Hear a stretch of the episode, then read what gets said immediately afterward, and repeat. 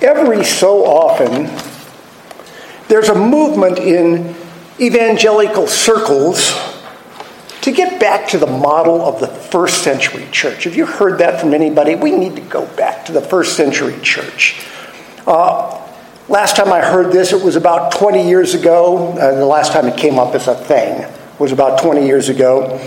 And went hand in hand with the home church movement. And I am not against the home church movement, so when I say that, you know, it went hand in hand here, that's not a slam against it. It's where we worship is not important. It's that we worship and who we worship that is. The point of this get back to the first century church idea is that the modern Christian church has gotten, oh, too celebrity pastor driven. That's not our problem that we have in this church, okay? But you, you know what I mean. There are very famous pastors throughout the Christian churches, and then some of them end up uh, going off the deep end, like the fellow from the Elevation Church in, I believe it's North Carolina, and things like that. But they've gotten also too political or too concerned about facilities. One of my favorite stories when we were at uh, when I was at Twin Peaks Community Church, and one of my friends was the elder in charge of putting something on, we didn't have an audio visual system. So we went to Community Baptist Church to borrow a system. And he sat down and talked to them, and they said, Well, this is going to have to go through this committee, and then it's going to have to go through that committee, and then it's going to have to go through the other committee, and, and we'll get back to you, you know, like two months, you know. So my friend went to Calvary Chapel and said, Could we borrow your audio visual system? And the pastor there said, Man, you can have it tomorrow. You can uh, keep it as long as you want. You can, and just effusive, he says, if we have one. So there's two, two different models of somebody very glad to lend something and they don't even know if they have it, or another church who has it, but it's going to be two months down the line. Well, too concerned about facilities, uh, too concerned about budgets. Uh, maybe the modern church had too many programs, or maybe not enough programs. They become seeker sensitive. Remember that, the seeker sensitive church back in the early 90s, uh, trying to lure people to come in and sit in your church that aren't Christians? John MacArthur thinks that's a poor idea. Or maybe the church was too old fashioned. So the solution to this is to go back to the first century church, worship the way the apostles did. What could be wrong with any of that? And truly, I'm not saying that there's anything wrong with that. I'm saying let's go and look back and see what was going on in the first century church, and that's what we're looking at today. I'm going to read completely through Acts 2, 42 through 47, and then we'll go back and look at it piece by piece. Acts 2, 42 through 47. Remember, this is just after the, oh, it wasn't an altar call because Peter didn't give an altar call. He accused and convicted the Jews listening to him that day, and 3,000 were added to the rolls. And this is what comes immediately after that. And they devoted themselves to the apostles' teaching and fellowship, to the breaking of bread and the prayers. And awe came upon every soul, and many wonders and signs were being done through the apostles. And all who believed were together and had all things in common. And they were selling their possessions and belongings and distributing the proceeds to all as any had need. And day by day, attending the temple together and breaking bread in their homes, they received their food with glad and generous hearts, praising God and having favor with all the people. And the Lord added to their number day by day those who were being saved. And there's absolutely nothing wrong about that early church. I, am not here to criticize it, I'm here to look at it in context with today. So, immediately after the miracles of Pentecost, the preaching of Peter, and the conversion of the 3,000, here's what we have. The first thing this new church did, and they devoted themselves to the apostles' teaching. Now, this is the most important thing in the life of the church the apostles' teaching.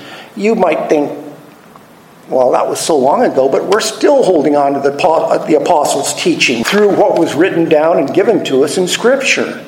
Teaching was central because you have to remember many of the 3,000 who were convicted of their sins and repented and were added to the church had no idea what Jesus Christ taught.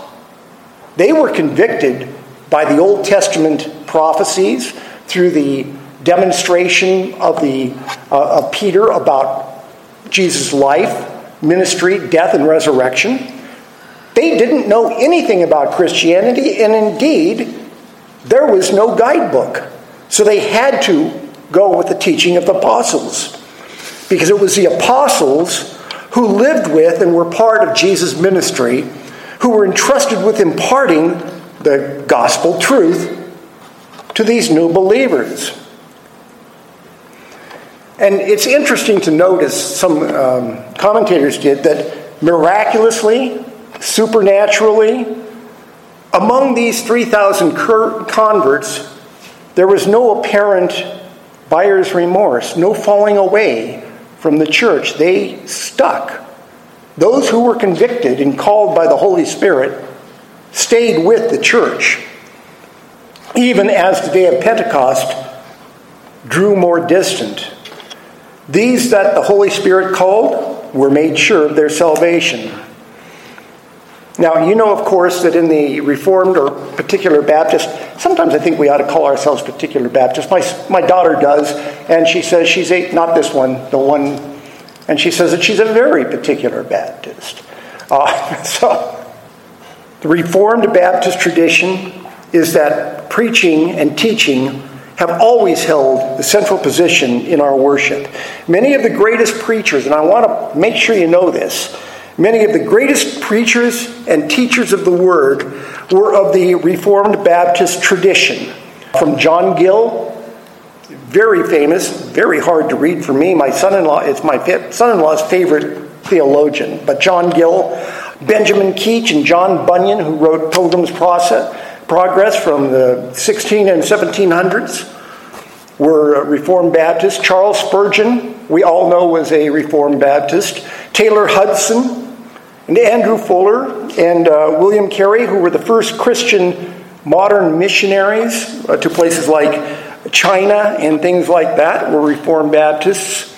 We know that Arthur Pink, who wrote so many books that we still read today from, oh, the early 1900s to about 1935, was Reformed Baptist. Today we have people like um, Alistair Begg, uh, D.A. Carson, Mark Dever, uh, Wayne Grudem, John Piper, James White, Peter Masters, who now fills Spurgeon's old uh, uh, Metropolitan uh, Tabernacle. All of these people are in the Reformed Baptist tradition, and of course, I say Reformed Baptist tradition because we are not a denomination, but we are an idea. We're a set of beliefs. SCARB, Southern California Area Reformed Baptist Association.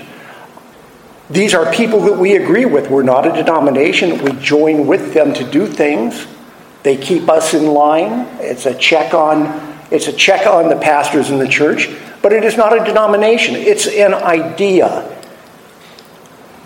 We put preaching and teaching first because the first church put teaching first. But it wasn't just the original 12 apostles who made it central. Because Paul the latecomer apostle who planted many of the subsequent churches also made it central in his pastoral letters to Timothy, who he considered his son in the faith. He said this in 1 Timothy chapter 4. He says to Timothy personally, writing to him, even though, even though it became part of Scripture, this was a letter not to the churches, but to Timothy. Now, the Spirit expressly says that in later times some will depart from the faith by devoting themselves to deceitful spirits and teachings of demons, through the insincerity of liars whose consciences are seared, who forbid marriage and require abstinence from foods that God created to be received with thanksgiving by those who believe and know the truth. For everything created by God is good, and nothing is to be rejected if it is received with thanksgiving, for it is made holy by the word of God and prayer. If you put these things before the brothers, you will be a good servant of Christ Jesus, being trained in the words of the faith and of the good doctrine that you have followed. Have nothing to do with irreverent, silly myths Rather, train yourself for godliness. For while bodily training is of some value, godliness is of value in every way, as it holds promise for the present life and also for the life to come. The saying is trustworthy and deserving of full acceptance. For to this end we toil and strive, because we have our hopes set on the living God, who is the Savior of all people, especially of those who believe. Command and teach these things, not let no one despise you for your youth, but set the believers an example in speech, in conduct, in love, in faith, in purity. Until I come, devote yourself to public reading of Scripture, to exhortation, to teaching. Do not neglect, neglect the gift you have, which was given you by prophecy when the council of elders laid their hands on you. Practice these things, devote yourself to them so that all men see your progress. Keep a close watch on yourself and on the teaching. Persist in this, for by doing so, you will save both yourself and your hearers.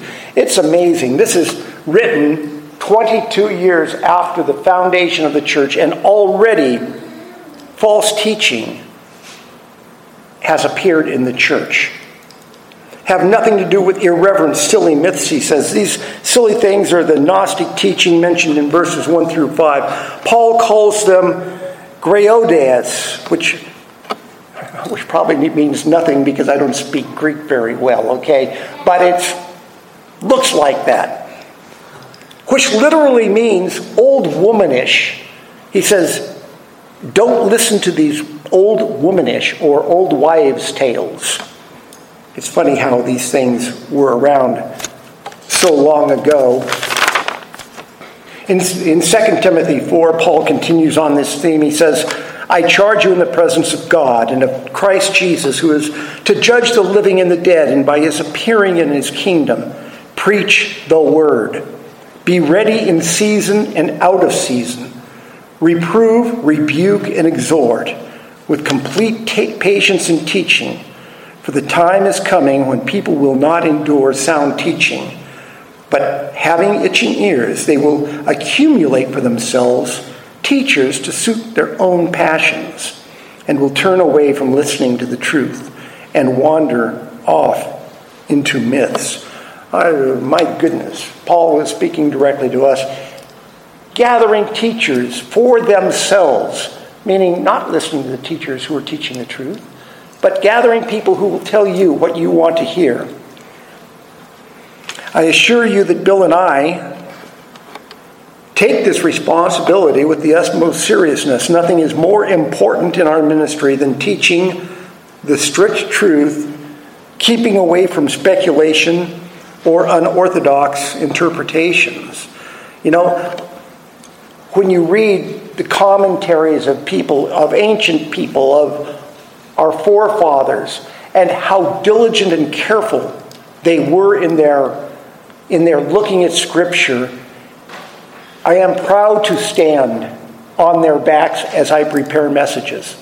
It is not something good to find something new, because to find something new is probably to be making something up at this point. Peter compares biblical teaching well, he, he calls biblical teaching the mother's milk of salvation in 1 Peter. Like newborn infants, long for pure spiritual milk, that you may grow up to salvation, if indeed you have tasted that the Lord is good. And finally, in a verse that always reminds me of R.C. Sproul, who I, who I enjoyed even before I knew who R.C. Sproul was. Romans chapter 12. I appeal to you, therefore, brothers by the mercies of God to present your bodies as a living sacrifice, holy and acceptable to God, which is your spiritual worship. Do not be conformed to this world, but be transformed by the renewal of your mind, that by testing you may discern what is the will of God, what is good and acceptable and perfect. This is the purpose of spiritual teaching to transform us by the renewal of our minds so that we can discern the will of God. So, the first distinctive of the first century church was the teaching of the apostles. The second, it says, and fellowship. Teaching and then fellowship. Fellowship is from the Greek word koinonia, which means partnership or sharing. Partnership or sharing. Church is a partnership of all the believers attending. Neither Bill nor I metaphorically own this church. In fact, it was here long before Bill and I got here. And I truly hope uh, that we don't act like it. We are not better Christians than anyone else here. You all called the both of us to service here, and at any time you or the Lord can end that. So, it is a partnership. We are all partners in the ministry of this church, which is also the reason why Bill and I encourage all of you to embrace and join in on the ministry here. And we are not just partners with each other in ministry, but in 1 John 1, the Apostle John says, That which was from the beginning, which we have heard, which we have seen with our eyes, which we have looked upon and touched with our hands, concerning the word of life, the life was made manifest, and we have seen it, and testified to it, and proclaimed to you the eternal life, which was with the Father, and was made manifest to us. That which we have seen and heard, we proclaim also to you, so that you too may have fellowship with us, and indeed, our fellowship is with the Father and with his Son, Jesus Christ. And we are writing these things so that our joy may be complete. John MacArthur says that those who fail to participate in the life of the church are disobedient to the direct command of Scripture. As the writer of Hebrews says in chapter 10, verse 38, let us hold fast the confession of our hope without wavering, for he who promised is faithful. And let us consider how to stir up one another to love and good works, not neglecting to meet together, as is the habit of some, but encouraging one another, and all the more as you see the day drawing near. We are made for each other in this church, which is why it hurts so much when people do leave from this body. I have to say that it does hurt. The next thing it says the church at Pentecost did was the breaking of bread. Now, until Paul put an end to the selfish way the Corinthian church was celebrating communion, some 22 years later, communion was part of a church fellowship meal. However, because of this passage, dealing with the spiritual life of the church, most commentators think that this breaking of bread refers not to a communal meal, but to the remembrance of, uh, of the Lord at the Lord's Supper. The Lord's Supper is more important than probably we even take it. Uh, Bill and I both agree that uh, it should be a part of our weekly service, sometimes administered with a teaching, which Bill often gives, and sometimes just with the words of institution or the words from Paul in uh, 1 Corinthians. But don't doubt the seriousness of the celebration of communion. Anytime the Lord Jesus says, do something, we should, probably should be doing it. This is my take on the whole thing. However, Scripture doesn't, Robin and I were talking about this, Scripture doesn't tell us how often to take communion. Why don't they tell us that? We take it every week. Probably most churches take it monthly. My daughter knows of a church in her area that takes it one time a year. and they do a series of special services during the week leading up to the one time they take communion uh, so that everybody is really prepared for it. And talking to her about it, we, we both think that's a little weird and probably a little wrong because not only does it place too much emphasis on the one time you take it, it deprives you of a means of grace the rest of the year. So that, that's one, one thing I wouldn't endorse, but I can't sit here and tell you it's wrong. Because what does the Bible says say? It says, as often as you take this, do this in remembrance of Jesus until he returns. The next mark of the church is prayer.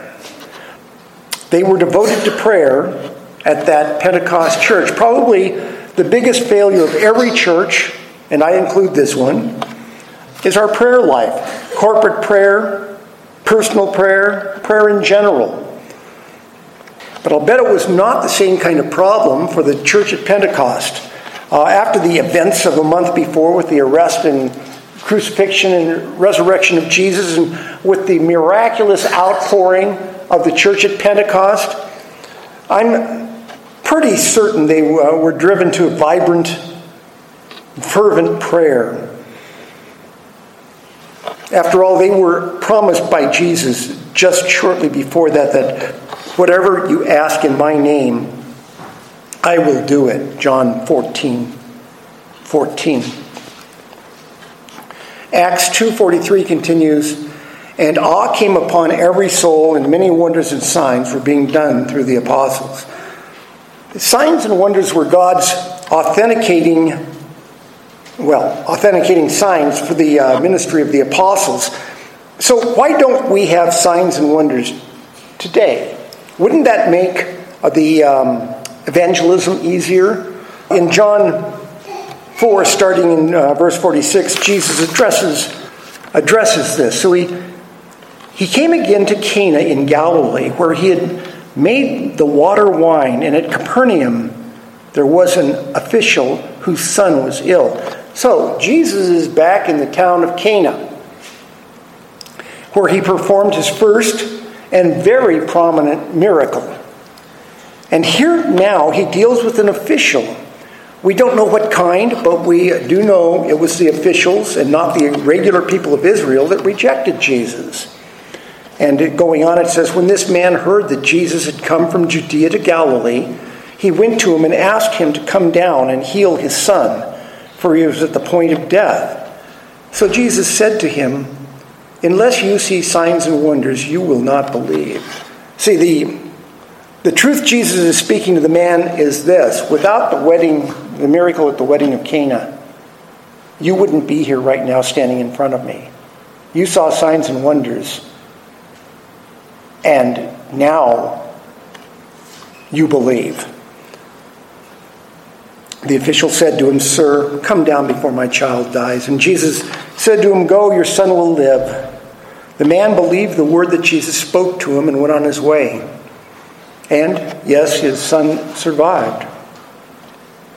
So the official believed.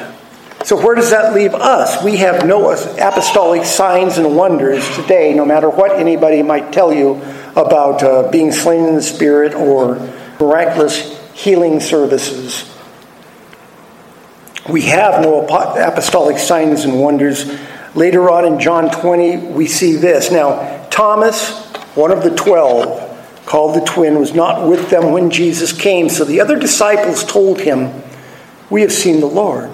But he said to them, Unless I see in his hands the mark of the nails and place my finger into, into his side, I will never believe.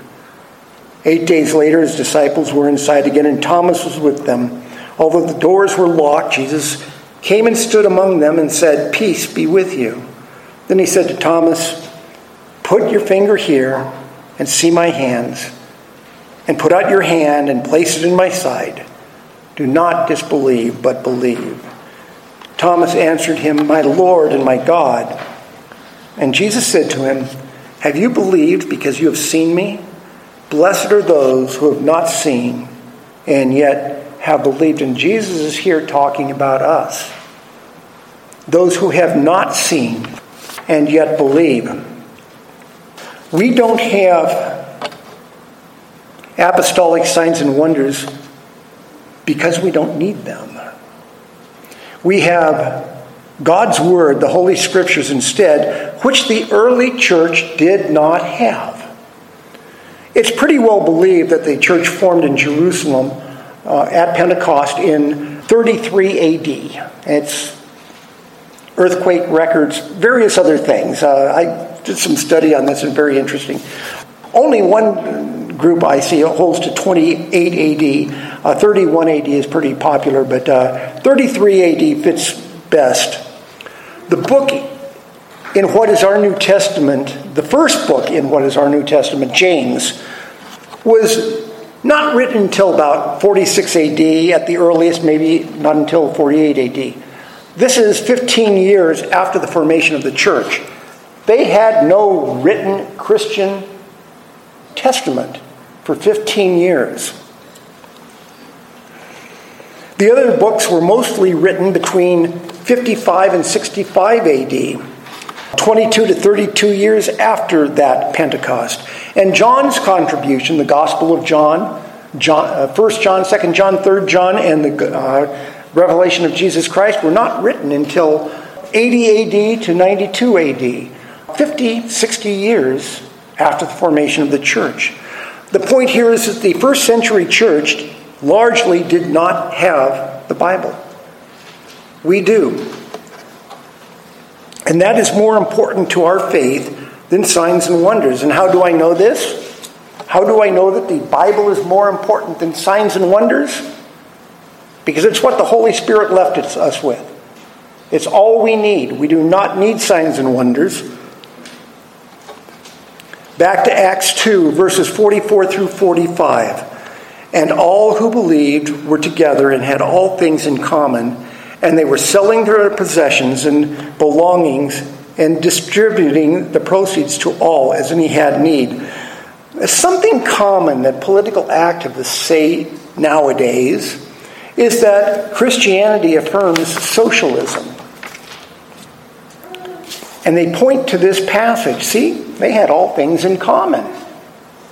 They were communists.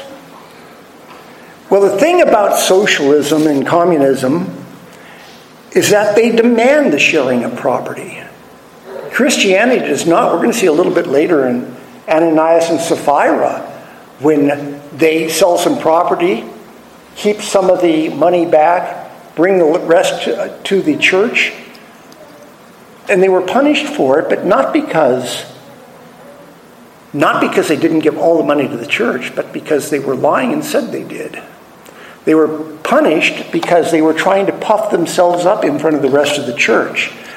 As they said at the time, was this not your property? Could you not do anything with it that you wished while it was yours? But to sell it and tell the church that you gave them everything when you didn't was lying to the Holy Spirit. Socialism demands the sharing of property. Christianity does not, but, in stress, but instead stresses cheerful giving. So let's think about uh, what has been going on here. Most churches take offerings. Some cults, such as Latter day Saints, audit your books and send you a bill for your tithe. Do you know that? They do. If you are in the Church of Latter day Saints, they tell you what you owe. Most churches take offerings, but here instead uh, we uh, receive offerings freely placed in that box in the back. So, what are the offerings for? Well, for the operations of the church, for the expense of the church building for ongoing charities, any number of things. But in that brand new church in Jerusalem, where did the finances come from? All of a sudden, we have a church of 3,000 people and no structure. And what did the people do for the church? They sold their property. They brought the money to the church as offerings. It says that they that they shared things in common. People who had been converted, some of them were on their feast journey at Pentecost. And they became Christians. And they stayed because where else are they going to go? They are away from their homes. There are no other churches. And they're a Christian. And so they stay in Jerusalem with nothing. And the people of the church brought, kept things in common for them. All who had need were taken care of because there was no other church to go to. Probably some of those things shared in common went to the upkeep of these away from home who had no supply. Acts 2:46 through 47 reads, And day by day, attending the temple together and breaking bread in their homes, they received their food with glad and generous hearts, praising God and having favor with all the people. And the Lord added to their number day by day those who were being saved. And such was the church, attending temple together, breaking bread in their homes, receiving for it, receiving it with glad and generous hearts, praising God. This is a picture of a true and growing church. I started this sermon talking about getting back to the first century church. After all, what could be wrong with that? Nothing, except that it's impossible. We cannot get back to it, not just because we can't, but because we're not supposed to. The outpouring of the Spirit on everyone, resulting in a supernatural outpouring of pro- uh, property, money, and other gifts among the church, was for that time, and that time only inevitably that ardor would cool and life would return to what would become Christian order. Indeed, even by the end of the first century, the original first century church was no longer the same. As we see in 2 Corinthians, written in uh, 55 AD, just 20 years removed from the beginning of the church, Paul is taking an offering among the churches in Asia to bring back to Jerusalem to alleviate the poverty of the Jerusalem church. 20 years later, what happened to the outpouring of property? I'm not saying that anything was wrong. I'm saying the supernatural outpouring couldn't go on forever. Jerusalem was a poor church. The Gentile churches in the rest of the Middle East came through and sent money to the now poor church in Jerusalem. Beyond that, if you um, go to the book, the Revelation of, the, of Jesus Christ, written in the late first century, what do we see but almost universal criticism of the various churches existent at that time? The church at Ephesus, you've abandoned the love you had at first. Pergamum, some of you hold the teaching of Balaam and the Nicolaitans. Thyatira, you tolerate Jezebel, leading to sexual immorality. Laodicea, my favorite one, I will spit you out of my mouth. Which one of any of these churches should we emulate? So, if these churches are not to be emulated, how then do we worship? And what do we do to function as a church? Well, as Reformed Baptists, we believe that Scripture is our guide to how God wants to be worshiped the preaching of the Word, the reading of Scripture, the singing of psalms, hymns, spiritual songs, corporate and private prayer, the Lord's Supper, baptism. And in church operation, this passage in Acts also gives us an outline. I'm not saying to throw it away, I'm just saying it gives us an outline. Apostolic teaching. Though there are no apostles today, we have apostolic teaching as preserved for us in scriptures.